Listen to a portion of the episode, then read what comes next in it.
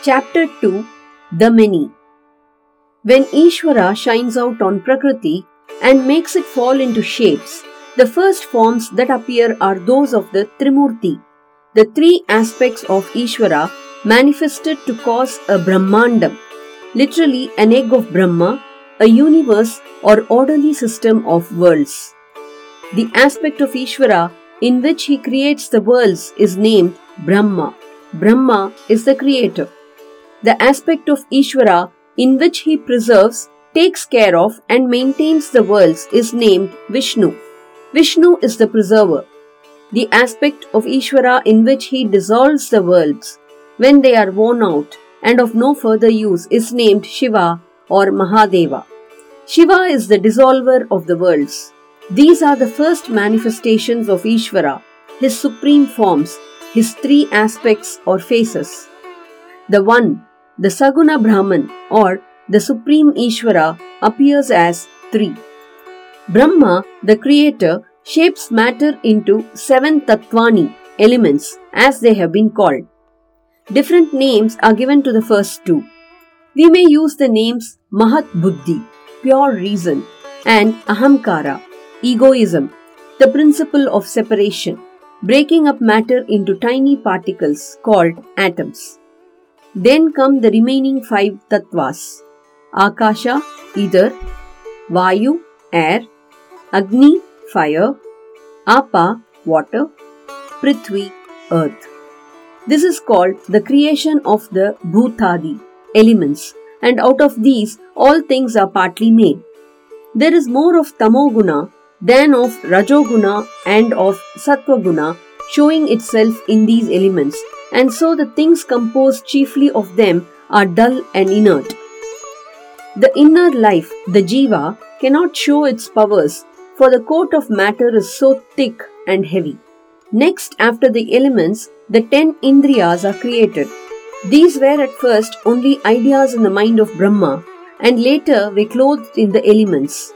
They are the five centers of the senses smell, taste, sight, touch, hearing, the organs of which are the nose, tongue, eyes, skin, and ears, and the five centers of action, the organs of which are hands, feet, and those of speech, generation, and excretion. There is more of Rajoguna than of Tamoguna and of Sattvaguna showing itself in these Indriyas. So they are very active, and the inner life, the Jiva, can show more of its powers in them. After the Indriyas, Brahma created in his mind the Devas, who are connected with the senses, and also Mana, the mind, which is sometimes called the sixth Indriya, when the first five are spoken of, and the eleventh when the ten are taken, because it draws into itself and arranges and thinks over all the sensations collected by the Indriyas from the outer world. There is more of Sattvaguna than of Tamoguna and of Rajoguna showing itself in these deities and mana. The student must remember that these gunas are never separated, but one guna may be more dominant than another in any particular being. When Tamoguna dominates, the being is called Tamasic. When Rajoguna dominates, the being is called Rajasic.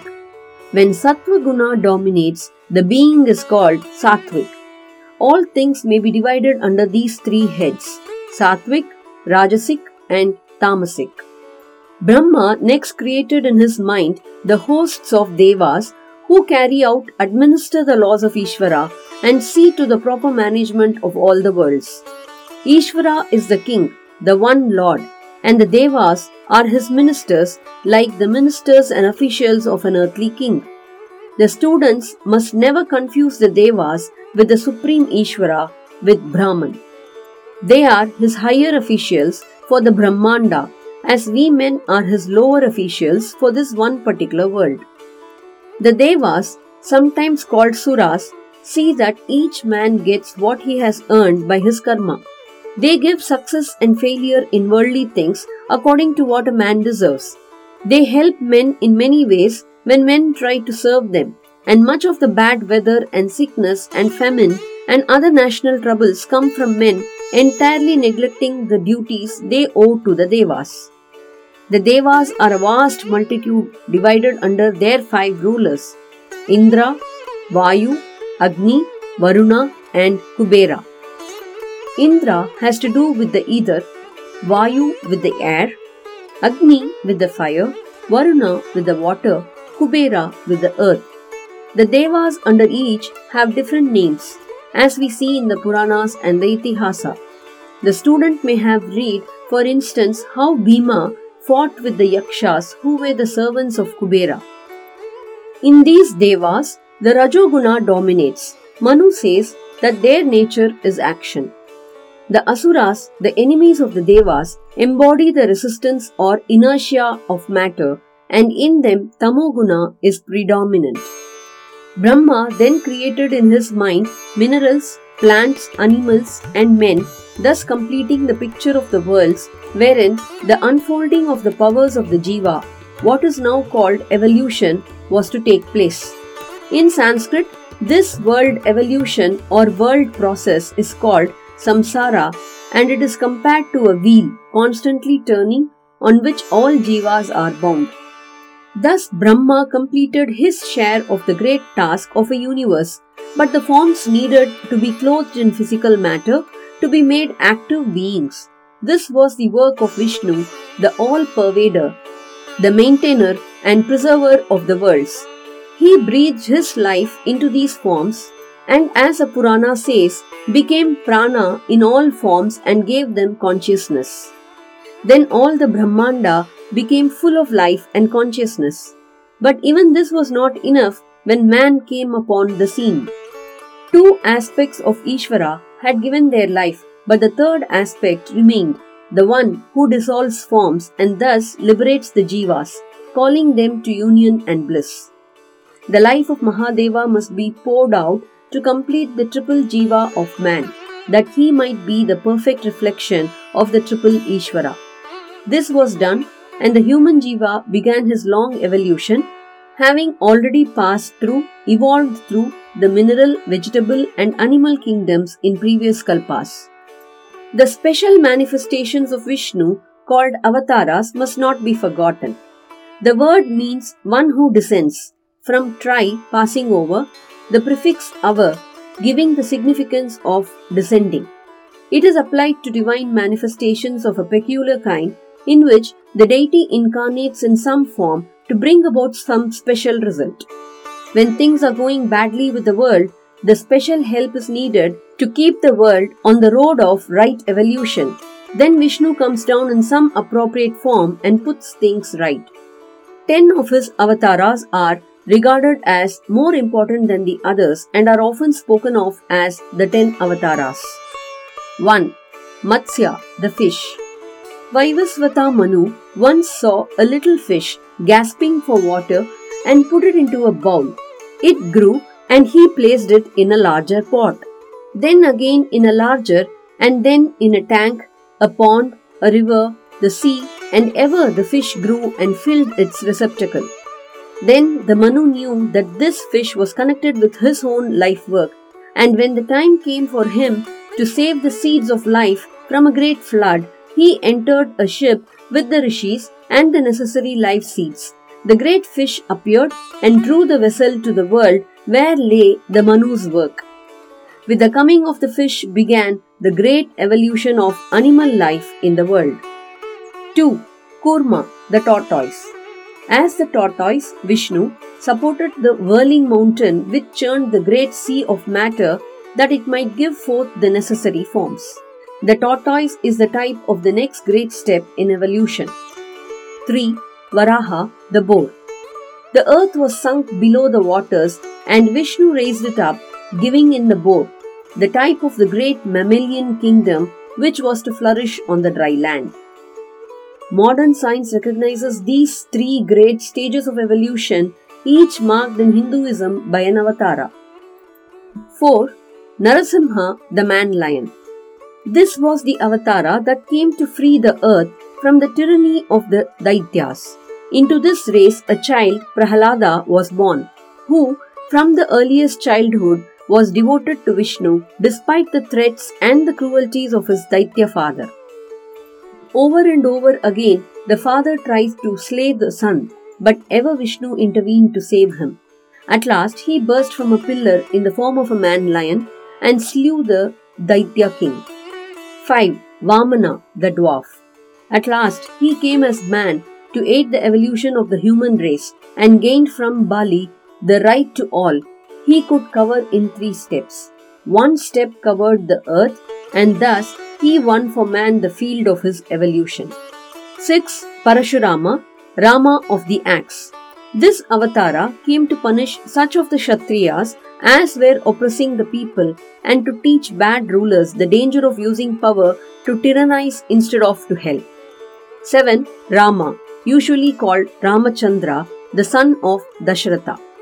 He, with his three brothers, came as the ideal Kshatriya, the model king, and he serves as an example of a perfect human life, an obedient and loving son, a tender husband, an affectionate brother, a gallant warrior, a wise ruler, a diligent protector of his people. He is emphatically the perfect man. His splendid story is told in Valmiki's Ramayanam, and the lovely version of Tulasidas is known in every northern Indian home. 8. Krishna, the manifestation of divine love and wisdom, worshipped by myriads with intense devotion. As the marvelous child of Braja and Vrindavana, as the friend of Arjuna, as the speaker of the Bhagavad Gita, as the wise counselor of the Pandavas, as the adored of Bhishma, what Indian boy does not know his story? He is the central figure of the Mahabharatam and his life is traced in several Puranas. 9. Buddha, the gentle prince who gave up throne and luxury to become a traveling mendicant, teacher of the truth. He is known as Shakyamuni, as Gautama, as Siddhartha, and is the founder of a mighty faith followed by millions of the human race. In him, Vishnu teaches vast multitudes of non Aryan peoples.